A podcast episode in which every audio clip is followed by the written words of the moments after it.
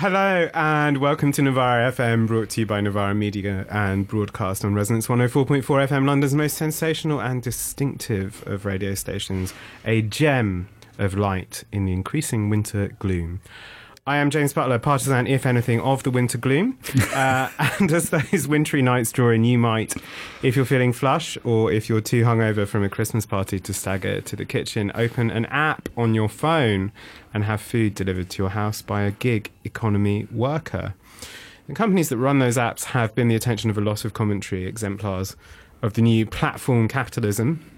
And between the two largest, Deliveroo and Uber Eats, they number about 100,000 users a day. Uh, there is huge amounts of cash running through them, though they generally tend to operate at a loss. And where there is capital, there is also resistance. Uh, over the past couple of years, we've seen a sudden and inspiring rise in worker organisation uh, on those platforms, including strikes, transnational organisation, but also court challenges over the nature of the work and employment law. Joining me in the studio today is Callum Cant, author of a new book, Riding for Deliveroo Resistance in the New Economy, uh, a militant workers' account of that organising from the inside, an exploration of just what this new kind of organising might mean for the way we think on the left about capital labour and the contours of the contemporary class struggle. Callum, welcome to the show. Thank you so much for having me. Uh, just before we jump into discussion, uh, listeners will, I'm sure, have seen news of the Turkish invasion of northern Syria uh, and the attacks on the democratic experiment in Rojava it's worth heading over if you're listening to this to the Novara Media website where you can find some discussions of that assault and dispatches from Rojava as well as an interview I conducted with Debbie Bookchin, whose father Murray Bookchin inspired some of the politics behind the Rojava experiment, uh, and I conducted that a few weeks ago at The World Transformed. Uh, there's also a demonstration against the Turkish invasion this Sunday in London, starting outside the BBC. Uh, I urge everyone listening to get to that if you can, and just make some noise about Turkey's clear and expressed intent to carry out ethnic cleansing in Rojava. Uh, but let's get back to the discussion. Um, I think probably the easiest place for us to start is just, just for you to tell us a bit about the period that the book narrates and is focused around, uh, and, and how you came to be involved so the book starts in kind of the middle of 2016. I had just finished studying at the University of Sussex. I was working at the Students' Union. It was a incredibly boring job, the kind that moves you to tears. Um, and inevitably, as a result of this, I kind of had an individualized, alienated response. Ended up spending hours on, on Facebook and Twitter, hmm. and then as it got through to kind of late summer, I was just sitting there in the office, the sun shining outside. I'm bored inside, that kind of like childhood trapped behind a window when you can see that it's nice outside, but it's not break time.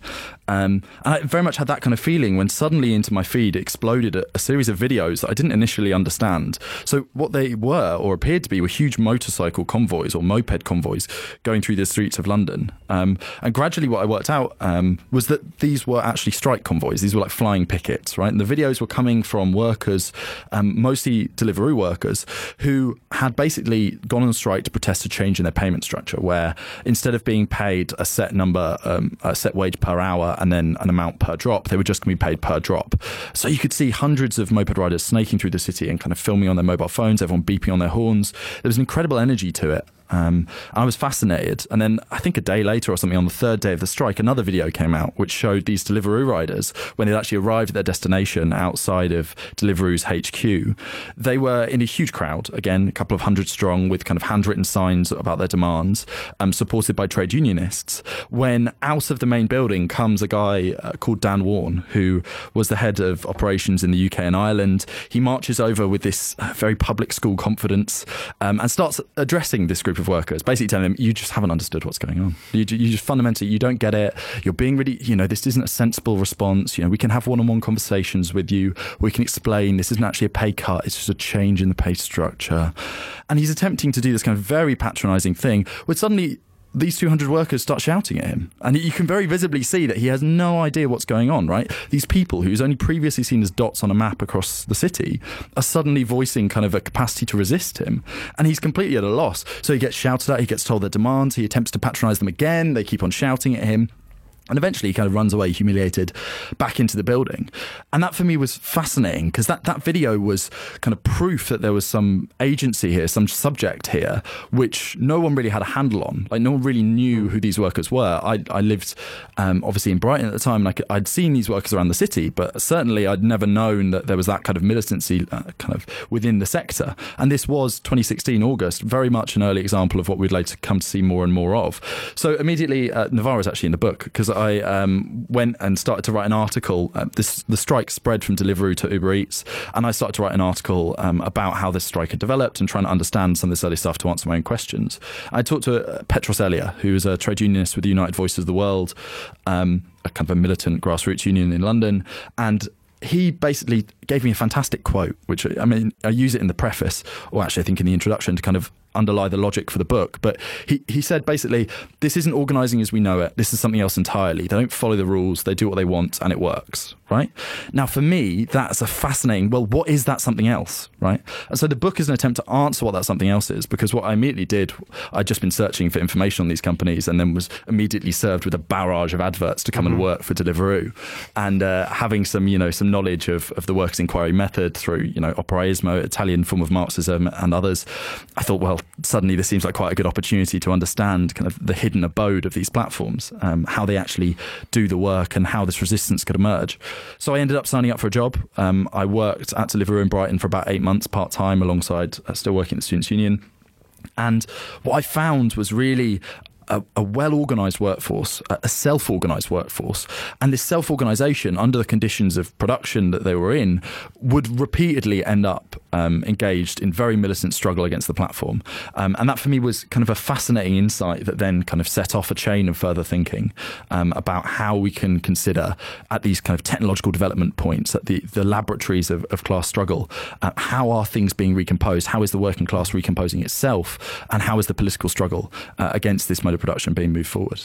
Let me just pick up something you're saying there, uh, because you, you mentioned in that video that, that, that it's not just uh, workers, but trade unionists mm-hmm. as well.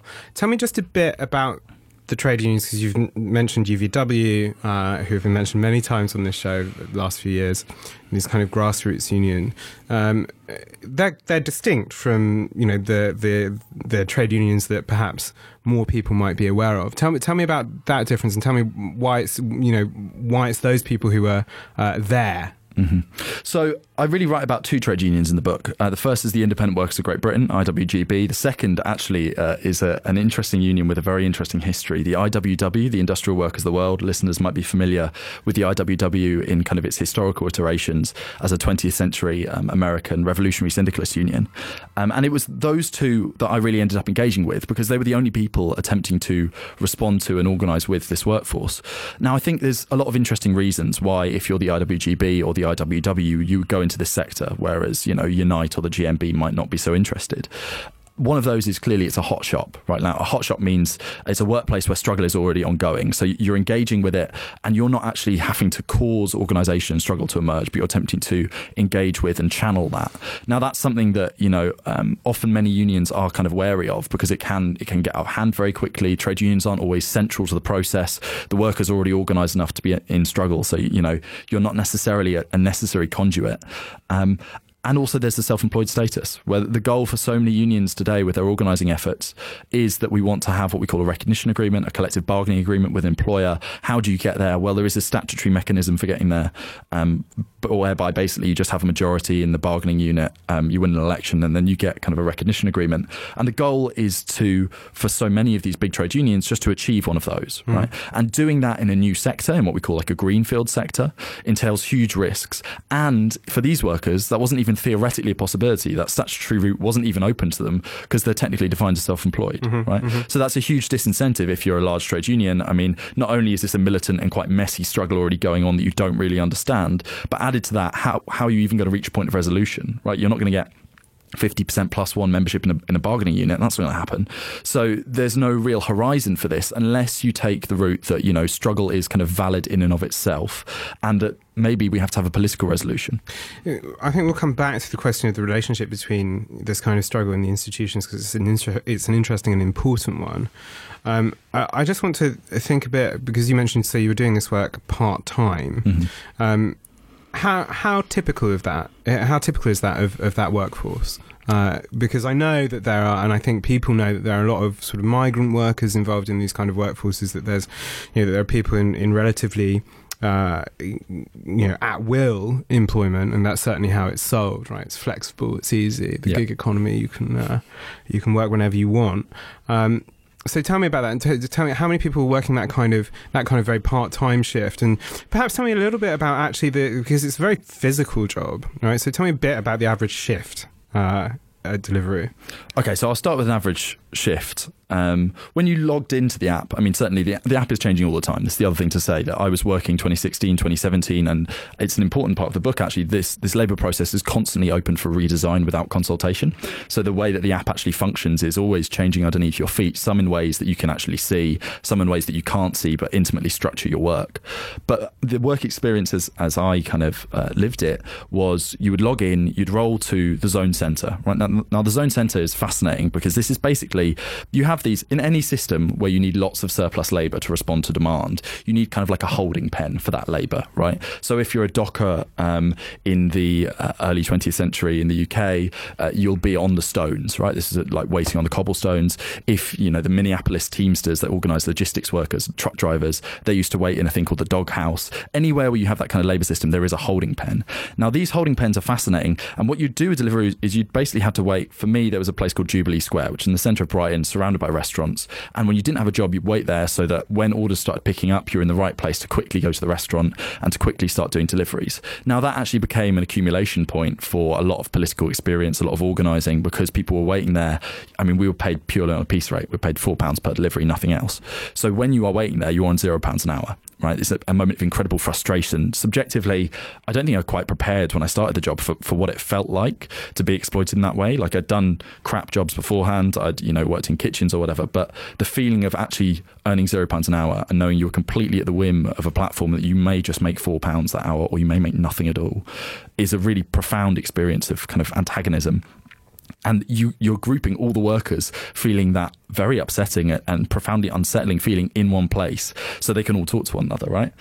We can go into that a bit later mm-hmm. but but that accumulation point was where you'd start a shift then you'd go to kind of a kitchen. You get a ding on the app it would tell you to go to a kitchen. It wouldn't give you any more information than that. You'd go to you know say yo sushi or something. You'd go pick up the delivery uh, then you'd swipe to confirm you had everything in the order. Often uh, the bags are stapled shut because they don't want you nicking chips so that you know functionally you can't tell whether you've got everything. So you swipe to say you've got all that then it'll say all right now you need to go deliver to x address right?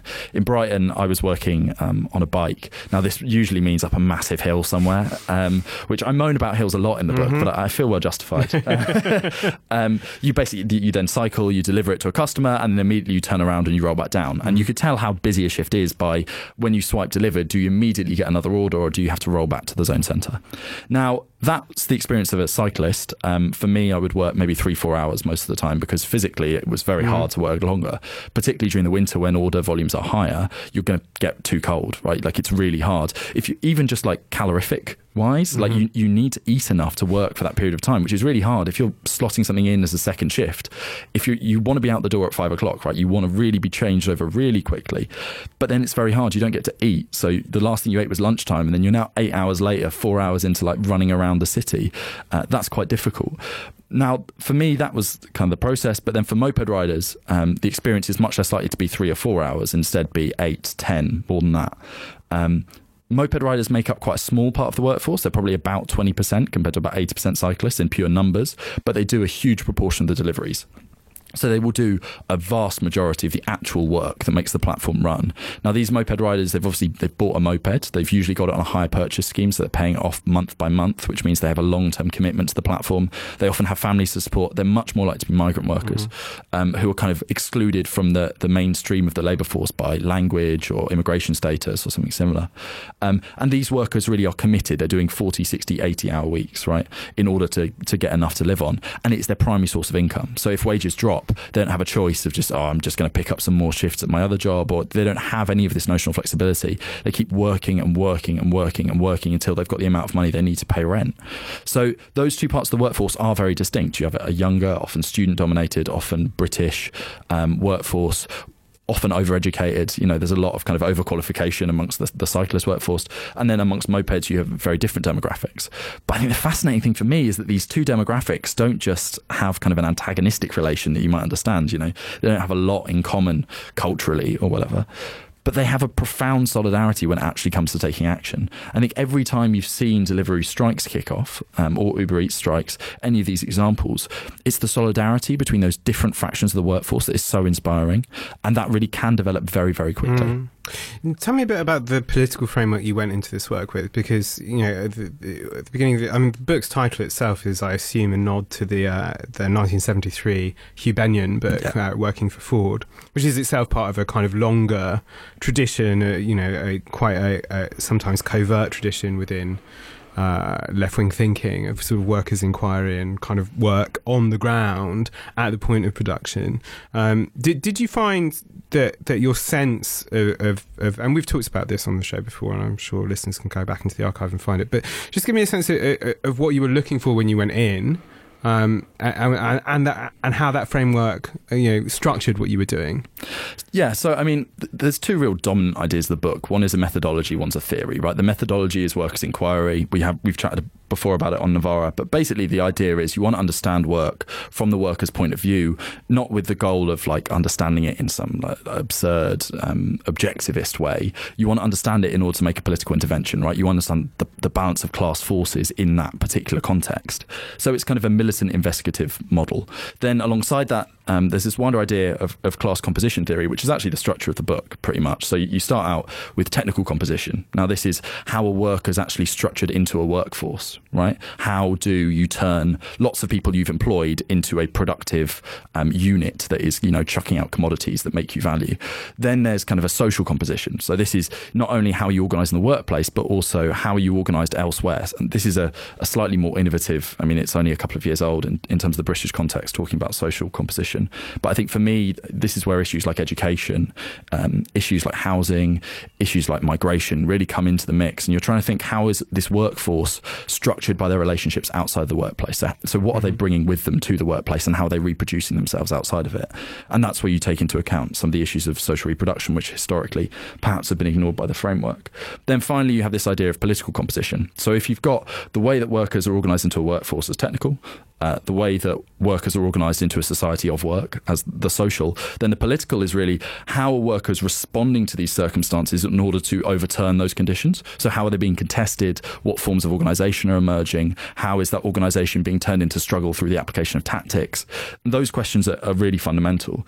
Um, so what I'm trying to do is really present that slightly theoretical perspective through a really easy, accessible um, book. So I mean, the the ideal audience for this stuff is it, I had a little phrase I repeated to myself. It's it's angry workers and shitty jobs, right? That you know that's who it's been written. I'm going oh, to apologise for that, that word before Ofcom comes down on us like a ton of bricks. Of course, uh, as as anyone who's worked in a minimum wage job knows that profanity is almost never on the lips.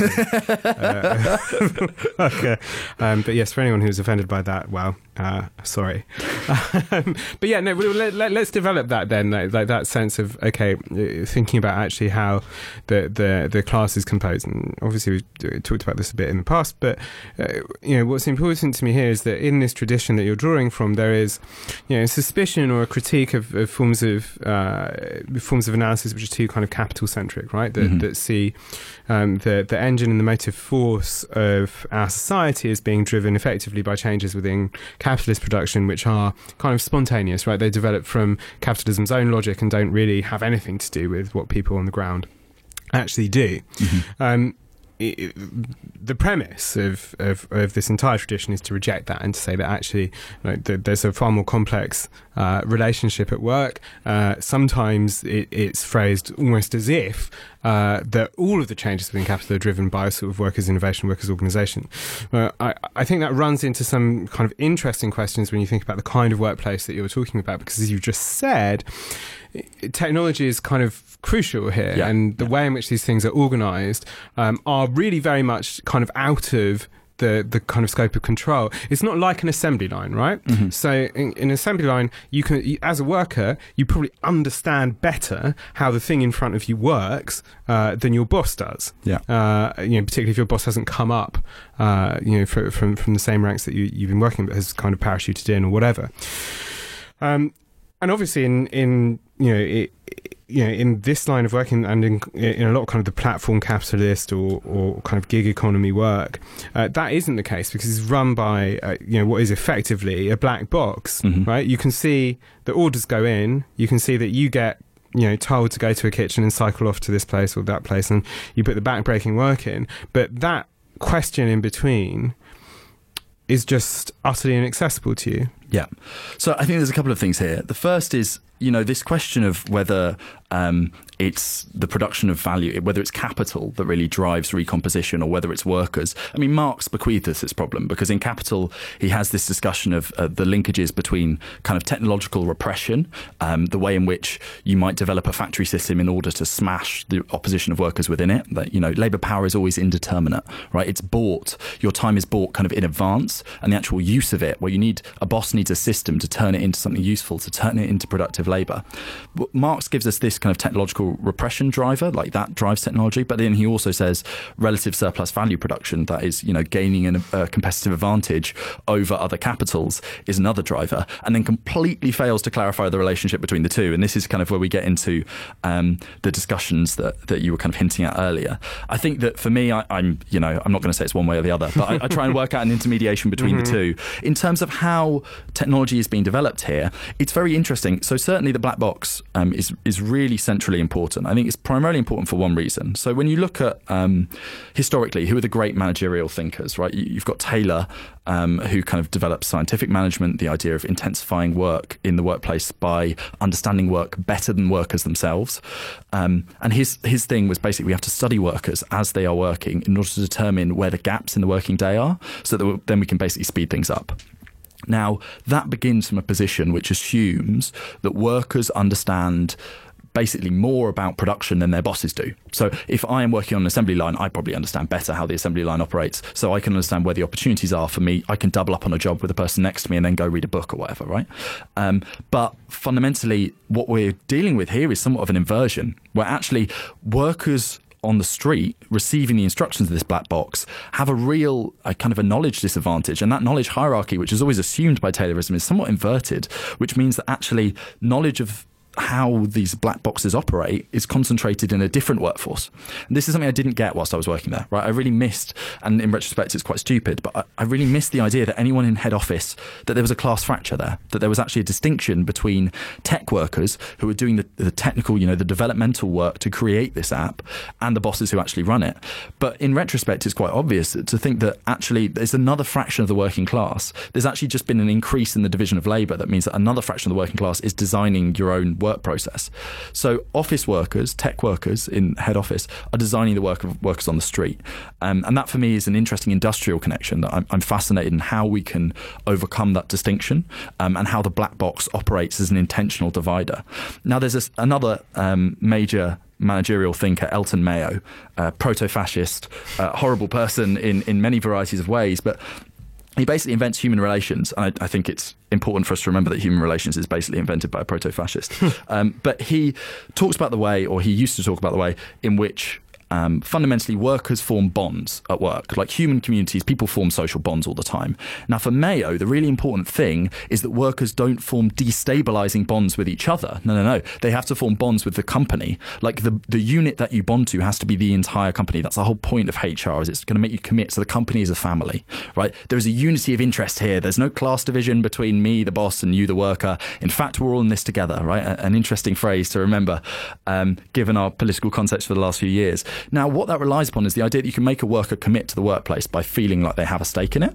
What a black box actually does, and kind of it's important to remember this is completely autocratic control. So, in other jobs, you know, if you've ever had a supervisor telling you what to do, it's obviously deeply unpleasant. But if you protest or, you know, use small resistance mechanisms to, you know, slow down the work, they will alter the way in which they manage you. That fundamentally can't happen with a black box where they only have one way of making you work and they can't adapt it in response. There's no compromise built built into the system. Now, alongside that, you don't understand the process that's going on, and this leads to a real commitment hole, right? There's just no commitment from workers to these companies or to these apps, right? There's no sense of being in this together. Now, when you combine those, you get a workforce which is deeply alienated from their, their labour process, deeply vulnerable because they're highly precarious, they're paid on a, a, rate per drop, they're not guaranteed any wages, and they will often spend extended periods of time when it's, you know, not very busy, not earning anything at all. And then you give them huge control over the point of production because fundamentally they don't have any supervisory infrastructure in a city. You know, a lot these head offices, they might have one person mm. in a city, but most of the time it's run from I mean, there's a company Foodora in Europe. They literally run all their office, all their operations everywhere from a central office in Berlin. Like if you're working in Gothenburg, your your actual contact, if you ring up the company and say, "Oh, there's something wrong," will be in Berlin, right? So they have no on the ground infrastructure, and they give over complete control to you as a worker because you're doing very time sensitive work and you're doing logistical work, which means you know you really can't be replaced. Mm. So this puts huge power in terms of the capacity to stop work, to refuse work, to all, you know, call a strike in the hands of the worker at the same time as you've got no commitment, at the same time as you don't really understand what's going on. And, and this is an explosive mixture. Yeah, I mean, it's just funny you mentioned the, the HR stuff there because the people who, of course, are really good at this stuff is the uh, uh the Americans who, you know, when they, they show these sort of anti union films to their workers as they come in, you know, sort of Walmart and Amazon, you mm. know, the union seeks to divide you come, we're part of a huge family. Um, you know, it, it's uh, they're actually really very distressing. You, they they occasionally leak. You can see them on YouTube, but it's very much this sort of you know this sense of there being a cohesive whole. I guess I'm interested in, in then to to to develop that sense of you know what because obviously we we started with that that scene of workers confronting, you know, their boss essentially, mm. uh, you know, and the boss being utterly baffled uh, and, and, sort of finding his strategies not working. Do you have any sense of, of how the bosses of the company think about their workforce?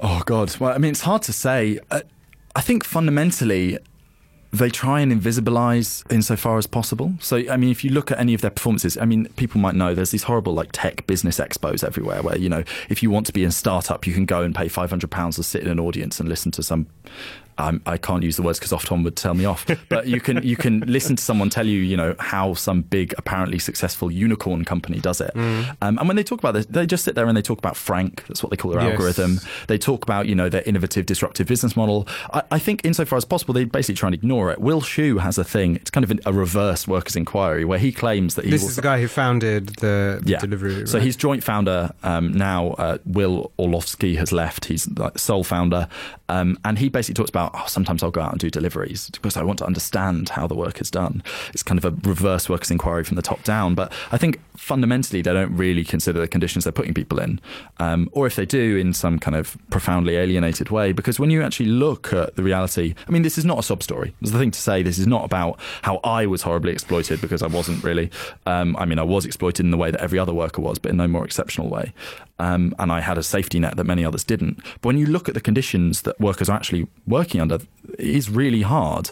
Uh, you know, I, I knew workers in Brighton who came off mopeds at speed because when you're working for a piece rate, you have to work faster and faster and faster in order to make the most you can to actually get by. I mean, if you're making two deliveries an hour, that's eight pounds. Mm. You then have to pay costs. If you're on a moped, those costs are going to be quite high. You're really going to struggle to make it by. So when it's busy, you want to make every delivery you possibly can. You want to be making 12, 16 pounds an hour. If you're on a moped, you can just push the throttle and go faster and faster and faster. And you're incentivized to take risks with no protection. So I knew someone who came off, broke his um, his kneecap into into bits and couldn't work for five months with with very little um, protection for him. There was no sick pay. Then when you look at actually what results in terms of the damage done to workers physically, it's not just that people have accidents. I mean, I tell the story in the book a couple of times of how I got into like fights, and, and that's not really me. Uh, for people who don't know me, I'm, I'm not uh, I'm not prone to road rage, but I would get into these confrontations because you're attempting to push to go faster and faster across the city. But then there's also there's deaths. Mm. It's notable. Um, I worked with the Transnational Courier Federation, which is this is kind of jumping ahead a bit, but a group of workers who basically organised transnationally to talk about conditions in platform capitalism and co-organised because they worked in, you know, they might work for Rappi in Argentina, which is very much the same model as Deliveroo, or they might be a delivery worker in in Italy and also in, and then they want to talk to someone who works for Deliveroo in the UK and kind of organise transnationally because these platforms are so expansive, but when one of the first things they did was actually they made a video talking about the way in which so many workers they knew had died. And it's fascinating to, to kind of think about this as, as completely hidden. Like not these strikes are somewhat invisible. Um, so I think we'll talk about this later. But that there has been a huge labour movement in platform capitalism, which no one is really cognizant of. No one really thinks about. No one talks about it. I mean, maybe it's too much to hope for that journalists might be slightly concerned about the the way in which workers in these in these sectors are acting. But there are huge numbers of report, unreported strikes going on all the time. But also there's there's deaths um, there's I, I, tell the story of some, some workers who who died in the book, um, but they fundamentally, I mean, Marx writes. Uh, there's a great quote from um, Capital where he talks about how in the industrial battle the factory nails a list to the front of the door of you know everyone who's died, the casualties in the industrial battle. Today that that list isn't even kept, right? So I don't know if these bosses think about the workers who are dying uh, for very low wages in the streets with no protection, with no compensation for their families. But if they are, uh, I mean, God help them, their, their souls are very black. um, perhaps it's worth talking about because you you mentioned you know the way in which this sort of labour movement has developed across sort of these versions of platform capitalism, sort of gig economy workers. Um, and obviously, part of that, and, and it plays a role in the book, is this development of, of the very tool that allows this, uh, you know, the, the, this this form of labour to exist, the smartphone. Uh, communications technologies. These obviously change the landscape for workers' struggle as well. I mean, you know, something like the the Rebel Roo, your sort of newsletter, um, is a relatively conventional um, strike tool. It has its kind of very obvious historical antecedents. Um, but there are other things too, and simply the rise of the internet, the smartphone, is obviously enable the existence of this platform in the first place. But how have they been turned to workers' advantage? Um, you know, and I, I you know, I, perhaps also it's worth talking about actually the international dimensions of this stuff as well. Mm-hmm. So, I think the best way into this is to think about, you know, what lessons did I learn whilst I was doing this work, whilst this inquiry was kind of going on. Um, I think for me, the major one I learned was really that no workplace is a blank slate. Right? That every process of bosses need you to cooperate in order to be able to be productive, right? And that sets up a kind of skeletal structure, that cooperation where worker is having to interact with worker, where workers are having to meet in the same place. That skeleton is a kind of invisible organization um, through which workers are already in contact. Now, that's done in kind of technologically mediated ways, but it's also quite concrete. So we talked mm. about the zone centres earlier. So the zone centres for us were fascinating because it would be it was one of the strangest political experiences I've ever had. Like a group of thirty workers sitting in a square where clearly passers-by are completely puzzled about what all these people wearing kind of turquoise delivery blue are doing. You're standing there and people are just chatting, they're making jokes, and then suddenly an argument will break out because you're all angry about the wages, or suddenly someone will start talking, or someone will start distributing something like the Rebel Roo, you know, an inflammatory bulletin with the game of, uh, of attempting to provoke um, some kind of political response from people and, and begin the conversation around self organisation. So, this embryonic structure um, in real life exists in every workplace. And for me, I, I developed an appreciation that that structure, I kind of had this naive idea in my head when I went into the job that my job would be to you know, if I wanted to organise here, I'd have to bring together people who didn't otherwise know each other. What I found was an already very well organised workforce. And a guy called Stan Weir, who's a much underread um, American uh, labour writer who who worked in all sorts of jobs in automotive manufacture uh, on the docks uh, as a merchant seaman, writes about informal work groups, I think, excellently. And these informal work groups do structure everything. But what's happening here is that there's also an overlaid form of virtual communication on top of those real life zone center meetings. So those are, you know, WhatsApp groups which play all sorts of functions. So they fundamentally are, you know, chances to talk about oh, have you got paid yet? So you're not on PAYE, obviously, you're self employed. So you're getting, you know, sometimes invoices come in late and people are just confirming is this just me or is this has everyone been paid late? It comes to things like, uh, you know, is it busy out at the moment? Shall I come out and work tonight? It comes to things like, do you want to organize a five side football game? In certain circumstances, circumstances, I was in a, a, WhatsApp group in Brighton where it was used to provide emergency medical care to people because uh, people were, you know, not okay. They were um, actually one one rider had hypothermia, and we had to scramble people to go and put them in a taxi on the way to hospital. So these groups already have a very developed form of solidarity that, that interfaces with the the in real life uh, forms of solidarity built in zone centres and waiting in kitchens. And out of the two of these, that embryonic solidarity can then be mobilized into forms of highly effective strike action, which I think is what we've seen again and again. Because actually, the workplace as it is currently organized is very prone to this stuff. And the fascinating thing for me was when we were involved, So the Rebel Roo, I'll explain. It was a bulletin, two sides of A4. The goal really was to try and talk to workers about what our conditions of labour were, both comparatively within one country, but then also internationally, and attempting to use different languages and things to get to different parts of the workforce. Um, and basically, we wanted to understand, you know, what's actually going on here. But there was a fascinating development in 2017 where there was a strike um, in Brighton in February, which I was involved in. But then after that, you know, they, they kept on spreading. It would be Turin or Bologna or Paris or all over the continent. And we increasingly became aware of the fact that if you just had a, an alert for, you know, Deliveroo strike on mm. your Google, you would keep on getting pinged from things happening all over the place. And actually, this is not a UK phenomena. This is a profoundly transnational phenomena, not even a European phenomena, right? So the Transnational Courier Federation I mentioned earlier now has contacts with riders in South America, right? And they're, they're organising across these borders because they see very similar conditions. And actually, if you, you go and look at the, the Chinese example, I talk uh, very briefly in the book about Meituan, which is a, a platform that actually in 2017, 11% of the strike action in China's service sector was by food platform workers, the exact same kind of workers, as delivery workers in the UK. So because this is a rapidly spreading, I mean, this is a growth focused form of capital. I mean, maybe we can talk about venture capital investment a little later, but Deliveroo actually grew 100,000% near enough in the period between 2013 and 2017. It was the fastest growing company mm. in Europe in that period. Now, that growth is, is not constrained by borders. So why would the workers' movement be constrained by borders? Because you're all being reconstru- you're all being recomposed by the same uh, kind of capital across different contexts, but in the same way, and you can learn from one another's struggles. So, examples of this uh, in Paris, um, workers tended to have strikes where they would go from restaurant to restaurant and demand that the restaurant turned off their tablet. This was how they kind of enforced um, a picket line. Well, as soon as workers in the UK realised that's what they were doing, oh, that's a brilliant idea. Mm-hmm. we're going to mm-hmm. start doing that now.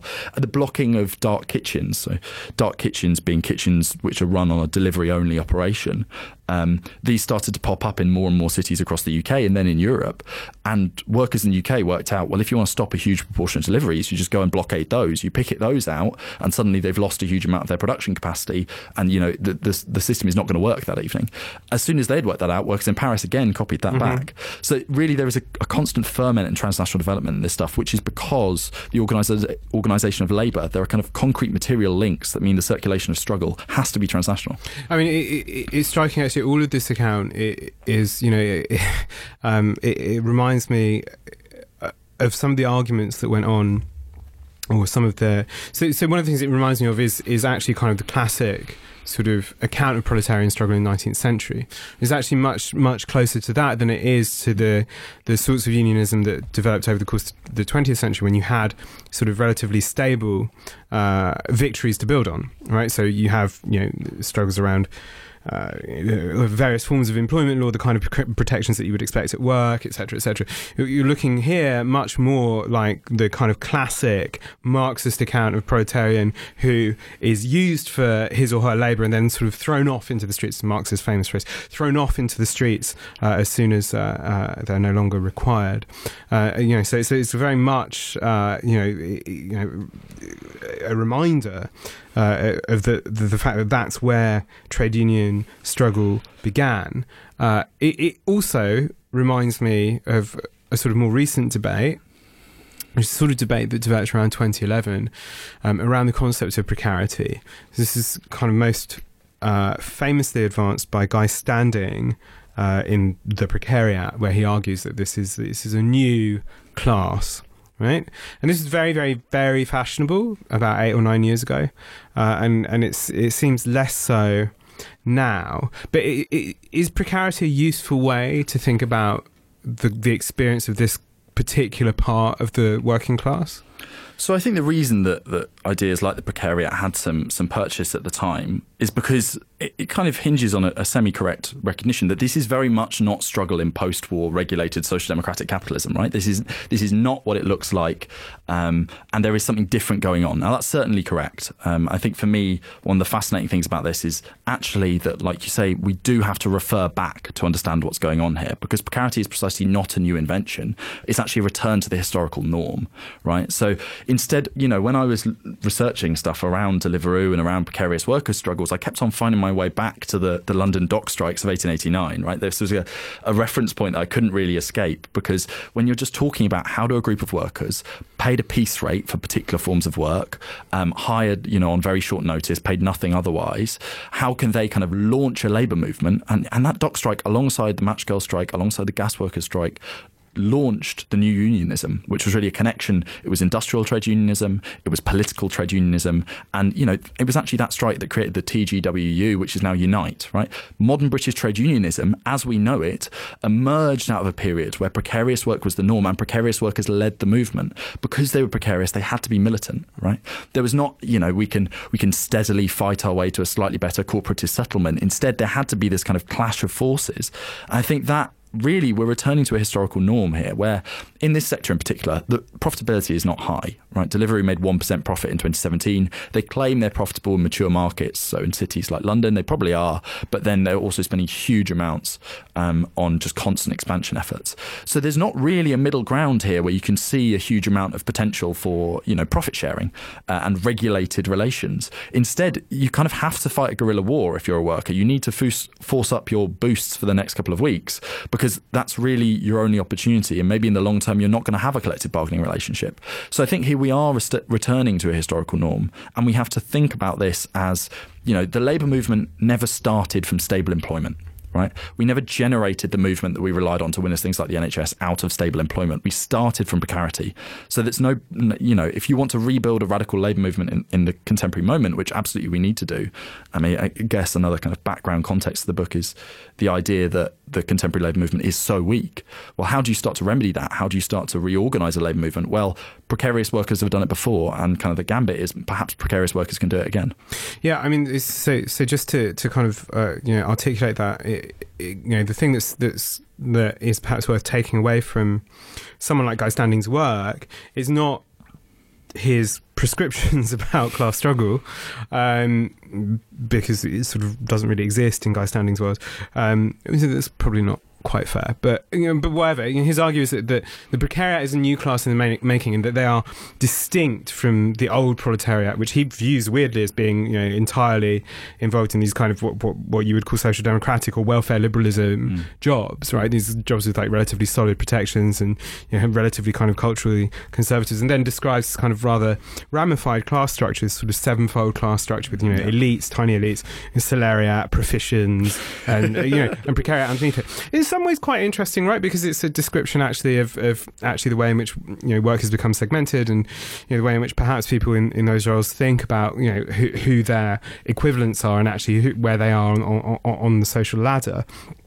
Um, but you know, it, it, you know, it is it, it, you know, it's one of the things about this that's so striking is that you know you look at kind of UK polling, UK surveys, you know, two thirds of people who are you know 25 to 35 you know, think of themselves as working class. Mm. You know, so the idea that, that, that this this stuff has gone away is is is, is sort of questionable to me. Um, but but you know that there is something in Standing's work when he's thinking about the the precariat, so called, um, it, it, and that is useful, or, or that makes us kind of you know think about uh, strategy in some way. Really, is like so history doesn't repeat itself, right? But it does, you know, sometimes rhyme.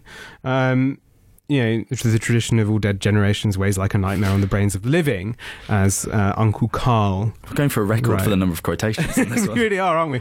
Um, but the point I'm getting at here is that one of the things that Standing says is that is that because this emergent class, the precariat, right? You don't have to buy that. But one of the things he says is that in the absence of kind of like work-based identity, so some of the stuff that you've been talking about in, in its most capitalist form, but there's also, you know, quite a strong, you know, laborist mm-hmm. or, or trade unionist tradition of thinking about kind of workers' identity and valorization of work. You're lacking any of that identity, um, with no kind of solidaristic labor community, um, he identifies within the precariat, like, uh, he calls them four A's, anger, anger, uh, anxiety, and alienation. Mm. Um, is that useful diagnosis? Is it, is it is it does it chime with your experience? I mean, are platform workers yeah. angry? Yeah. Yes. are they uh, full of anomie? Yes. I mean, I think there's a there's a point here around the fact that these workers have very little buy-in systemically, and they're not being offered. And this is a wider generational point as well. Um, I mean, I write about the, the overlap of the platform workers movement with groups like Wetherspoons workers, who have had the privilege of, of kind of doing some research and organising alongside as well. And those groups of workers do very much. I mean, there's a fantastic the Paul Mason phrase that graduate without a future and some of this stuff really applies because you, are seeing a kind of class repolarization where people who would have been marginal parts of the workforce for a long time find themselves in solidarity with other groups who historically might have expected to be more bought into a mm. system, right? You know, I think we're talking about a process of class repolarization whereby, I mean, what does algorithmic management, what does the creation of black boxes really do? It gets rid of a layer of supervisors, right? Actually, these supervisors who aren't producing any value but are, are organizing the production of value are just getting en masse automated by things like apps, right? Mm. And this this applies to scheduling. So you look at you know Walmart, they have automated scheduling systems. Uh, this applies to you know in an Amazon warehouse, you have nothing like the number of supervisors you would have needed 20 years ago because you've got these you know wearable technologies which can kind of determine how people work. So I think what we're seeing here is the elimination of a layer of supervisors and a lot of people who might have had expectations of kind of systematic incorporation through home ownership or all, all sorts of other mechanisms are now being pushed into solidarity um, with people who've always had relatively little buy-in, be they you know migrants with irregular status or whatever. And so I think for me, what I'm finding fascinating about this ongoing movement and fascinating about this ongoing process is about the way in which new solidarities are emerging. I, I, talk a little bit about how customers who use Deliveroo, you know, why why would anyone use Deliveroo? Basically, um, I've bought a few pizzas off it, but you know, I'm not a consistent user. But I, what I think is particularly interesting is that it really fills a hole in kind of urban social reproduction where people, often white collar office workers, kind of want to consume something that makes them feel like you know I'm having the consumer experience I'm meant to be having. I'm a young urban uh, metropolitan. I'm meant to be having nice nice dinners, right? But the reality of their life is they feel broken. They're working too many hours. They're often suffering mental health crises. They often have care needs which they're really struggling to fill, and they are basically are then attempting to use platforms like Deliveroo to get a kind of solution where it feels like you're having a high social capital consumption experience, but actually what you're desperately looking for is someone to cook you a meal and look after you right? And so for me, those customers are also possible. Mm. You know, their their trajectory is very much towards solidarity with the workers who are actually giving them the food, right? Right. I mean, this this is, I think, you know, one of the things I, I came away from the book thinking about is that actually, you know, this this you know this question of informality or precarious labour is not something, um, you know, sure that you know informality differs in its kind of you know brutality and viciousness across sectors, but um, but actually it's it's a phenomenon that's that's far more widespread. Um, I was thinking, in fact, and you, you mentioned your, your chapter there where you, you think about the, the customer and the customer worker relation. This is something that, that, that I've been thinking about a bit, and you know, something that's increasingly in the kind of discussions on the left around you know workplace organising or how you might you know do public ownership differently or stuff like that. Um, you know, there are cases like this, if you read someone like Philippe Askenazy, Tous Rentiers, uh, his book about rentierism, and, and you know, there's you have like alliances between nurses and patients against healthcare corporations, for instance. So there are, there are examples, uh, and in fact, he talks about fast food strikes in, in that book as well. Um, it, it, it, but that you know, yeah, I guess you know, I'm I'm sort of reticent about customers, mm. right? I'm reticent about service users, even in sort of you know relatively uncontroversial nationalizations. Um, you know. It, there is the question on the one hand of like the, the low level of class consciousness in Britain, which is is one thing, but then you, you know if you're thinking about how you incorporate customer support or mm. solidarity into a worker struggle, I can I guess I can see that, right? I mean that's part of what a picket does. That's part of what you know moves to boycott do. But the sense that I got from your chapter is actually the how porous the boundary is yeah. between worker and customer. Actually, and one might be the other at various points. Uh, so, so, so I wonder if you have a sense of you know how you know porous those class boundaries are now in practice. I wonder if you have a sense of you know what it means effectively to to to have you know to be organising in a sector that has like very much a less defined because you know you mentioned at the start there that the you know the, the, the bike riders for instance are, are, often are often kind of overqualified or often have like these kind of uh, you know perhaps rather unexpected class backgrounds. Um, but, but what does it mean effectively to be organising people who might consider themselves middle class? I think it's really interesting because when you think about worker organisation, what do we need to do to relaunch the workers' movement in the UK? Well, fundamentally, if you look 1979 to the present, where has our density as a trade union movement collapsed? It's been in new workplaces, what we call greenfield workplaces. The brownfield workplaces, workplaces that have remained organised, have remained relatively high density, but it's actually the new sectors of the economy where we've lost things, right? And this shift from uh, you know, a physical process of commodity production where you're producing commodities and they go off an assembly line, you just don't see them again, to a process of, of providing services as commodities does implicate other working class people and other middle class people. I mean, insofar as that term has a meaning, very much into your everyday work process, right? And and there is, I think, a, an interesting process of conceptualization. Like, is customer and is every customer an antagonist, right? Because often anyone who's worked a service job knows that certainly some customers are antagonists. Yeah.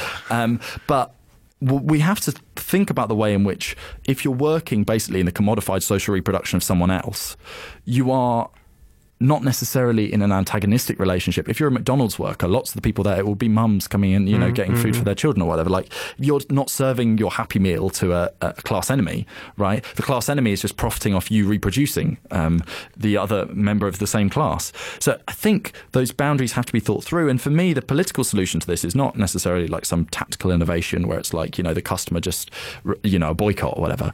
Um, and I do, I, I, very much remain part of. Uh, party to the idea that you know we have to conceptualize people primarily as workers, and the mm-hmm. conceptualization of people as consumers is is generally unhelpful for left politics uh, because it makes it, it, distracts you from the field of your own exploitation into like what do I do with the, the minor fruits of my exploitation. Um, but I think that we have to kind of start thinking about political solutions to these problems that do communalize these experiences. So I end the book with um, kind of a, an attempt to picture what a people's Deliveroo might look like. Like, what would it look like if we expropriate the platforms? If we just said to Will Shu and Dan Warren, these kind of horrible people um, for Ofcom's benefit, uh, who who have profited so much off the exploitation, the pain, the, the, suffering of their workforces. If we thought if we just took their assets from them, what could we do with them? Mm-hmm. Like, what actually is the core of this platform? The core of this platform is, is a care service, right?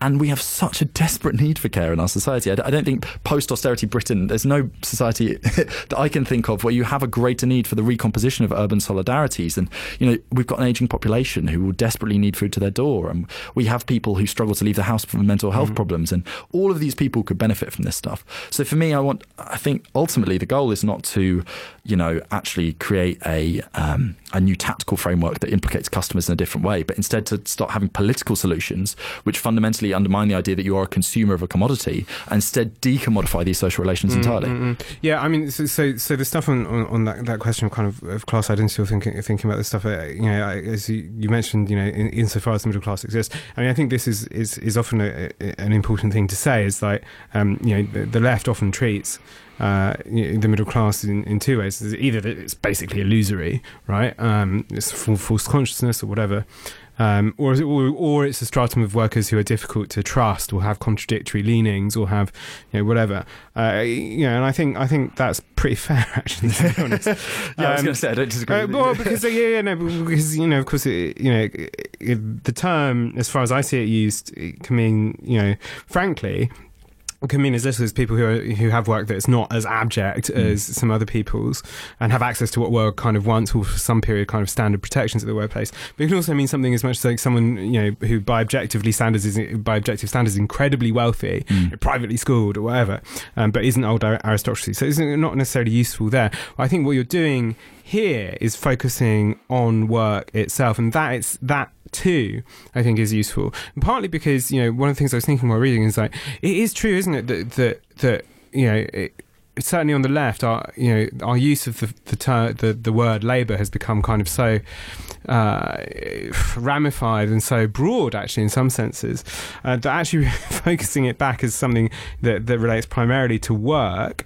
uh, it is, is is crucial. But On the other hand, the thing that's that's going on here, that move, that expansion of the concept of labour to to encompass almost every facet of human existence, mm. tells us something useful, right? That, that people feel that labour, that their work, the the psychology of the wage permeates every aspect yeah. of their lives, and in a sense, you have this new technology which actually also has, perhaps for the first time, the capacity to also span, uh, you know, a huge, uh, a, you know, a huge, huge section of, of, of or, or, process uh, a huge section of people's kind of desires and wants and, and stuff like that. So, so, so in that sense, and thinking about, you know, say an algorithm or a piece of technology that can, you know, spread, you know, or that or that can sense in in some way. I, mm. I worry about ascribing, you know, sentience algorithms. To but, whatever that, that, that, that, can spread in, in, in this way across the entirety of society. It, it's worth asking because yes, absolutely at the point of production, absolutely at the point of labour, absolutely at the point of work. But but the question also is where political struggle is for most people, and that, that seems also to me to be about housing, to be mm. about you know, uh, you know uh, and one of the things that this kind of technology has been helpful in. It's different to the kind of algorithm that that dictates where you're going to go and where you're going to run stuff like that. But this kind of you know rise of technology is also giving rise to really effective action movements around housing, groups like Acorn, uh, you know London Renters Union, stuff like that. So so th- so there does seem to me to be something quite hopeful uh, in in the stuff that you're describing. Yeah, here. and I, I'm always at the moment, uh, Notes from Below just released an issue on housing, which is excellent. Everyone should read. Uh, but I'm always going back to this Jeffrey Eley quote, right, where he talks about the way in which um, the workers' movement never just emerged from the workplace. It always also emerged from the community. And historically, we've neglected that. And it's important to think back. I mean, there's a whole series of um, strikes in, in Barcelona historically where women organized, um, they were doing kind of like small textile production in their homes in a very decentralized way, in a way that one might classically think there's no opportunity for organizing here. But because they met in the markets and they went and they bought food in the same place at the same time and they all met there, they could organize there, right? And I think really we have to start to be much more investigative in the way that we think about you know, this work is located in an urban environment. Urban environments are organized in certain ways. There is material relations outside of the immediate process of production, which are vitally important for how workers organize um, and how we can build a movement that, that doesn't just deal with the fact that, you know, you are being exploited at work because doubtless you are, but also the fact, you know, a lot of these workers Brighton's housing stock is awful, right? Really bad because a lot of it was built very quickly um, and you know a long time ago, and they're kind of going home to, to mouldy flats, mm, right? And, mm. and, if you have an organisation which can say, you know, not only do we care about you, you in the workplace, but also we know people who can help you with, you know, your mouldy flats. Yeah, I'm, I, I, was just thinking as, as, we've got five minutes left, and this leads on naturally to the question of institutionalization, because the kind of tradition that you're coming from in the book, or that you your, your theoretical background is, or, or, that you approach the work with, has been, you know, typically suspicious of mm. political institutions, especially, but also kind of union institutions as well. Some points in the development of, of that tradition, the Operaist tradition, for instance, always it's thought that maybe at times of kind of intense industrial struggle, it could leap over the political process. I think that's probably not true. Um, I think probably in, in you know liberal democracy and bourgeois democracy that, that actually the political process is pretty, is you know pretty extensive and it's actually pretty hard mm. to root around. Was your sense then of because obviously you've had the turn in the Labour Party, um, and actually I think to some extent a turn in the trade unions as well in the way in which they think about and I'm talking the major trade unions and the TUC affiliated trade unions. Um, what's your sense of how these struggles can knit in to both the both a kind of revitalised Labour Party, but also the the kind of old trade unions as well. So the, I, I, make a very unusual move for me. Uh, towards the end of the book, of talking about Karl Kautsky, uh, one of the, the major European social democrats. Um, the renegade The, the renegade Kautsky. but there's a, a, fascinating thing. The Erfurt programme, the SPD's um, kind of major statement of principle, Kautsky writes it up. Um, and he talks basically about the way in which uh, it's what Lars T. Lih, through reading Lenin, calls the merger formula. Um, it talks about the way that a workers' movement and a political movement uh, for the goals of socialism cannot be divided, right? I think for me, there's a very interesting kind of retroactive rereading of operaismo, of, of kind of workerism and that classical theoretical tradition, in which it was addressing a gap between the workers' movement and the politics of the party, right? And that gap at the time was that the workers' movement had actually, you know, surged out ahead of the politics of the party. The PCI, which is the, the party of the time, was kind of disconnected from those struggles. And, you know, the workerists took that in lots of different directions. They, they had very kind of heterogeneous understandings of what that meant. But at the moment, I think we almost have to think about that gap in the same way, but, but reversed, mm. right? The politics of the party appear to be out ahead of the workers' movement. 2017, 30,000 days lost to strike action. That is the lowest day lost to strike action count since 1893, right? Our, our, movement actually in the workplace is very, very weak. And in communities, it's building, but it's still, you know, these organisations you mentioned earlier, you know, London Renters Union, Acorn, they're, they're in the low thousands, mm. right? It's not, we don't really have a class struggle movement in any of the everyday experiences of exploitation comparable to kind of historical examples. Social movements aren't really there either. Extinction Rebellion is obviously wonderful, but it's a very small example historically. So when you look at this stuff, I think we're now in a kind of an we've inverted the inversion that the that the workerists understood, where where the po- the politics of the party is ahead, and that really poses a challenge to us, both for thinking about how, if that party were notionally to gain government, it could possibly implement any of its program, mm-hmm. but also for what do you do when you're behind? Mm. Because a lot of this theoretical tradition has started from the position that yeah, we're way out ahead. Workers are really militant. Actually, they always want to smash things up, and in certain circumstances, certainly you can find that. Um, I think one of the interesting things here is that when trade union law has been scrapped, certainly workers do appear to want to fight. Um, Sorry, we're getting to the last. Yeah, we minute. are getting to the last minute there. So, well, I, I, I, will, I will cut you off there. But I think it's a good note to end on, and that question I think is so vital about how, uh, you know, a, a, political organisation can start to seed the kind of deeper roots of this stuff and start to help develop them. Anyway, Riding for Deliveroo is out now from Polity Books. Uh, Callum, thank you for joining me this week. Uh, we will be back at the same time in the same place next week. This has been Novara FM on Resonance 104.4 FM. Bye bye.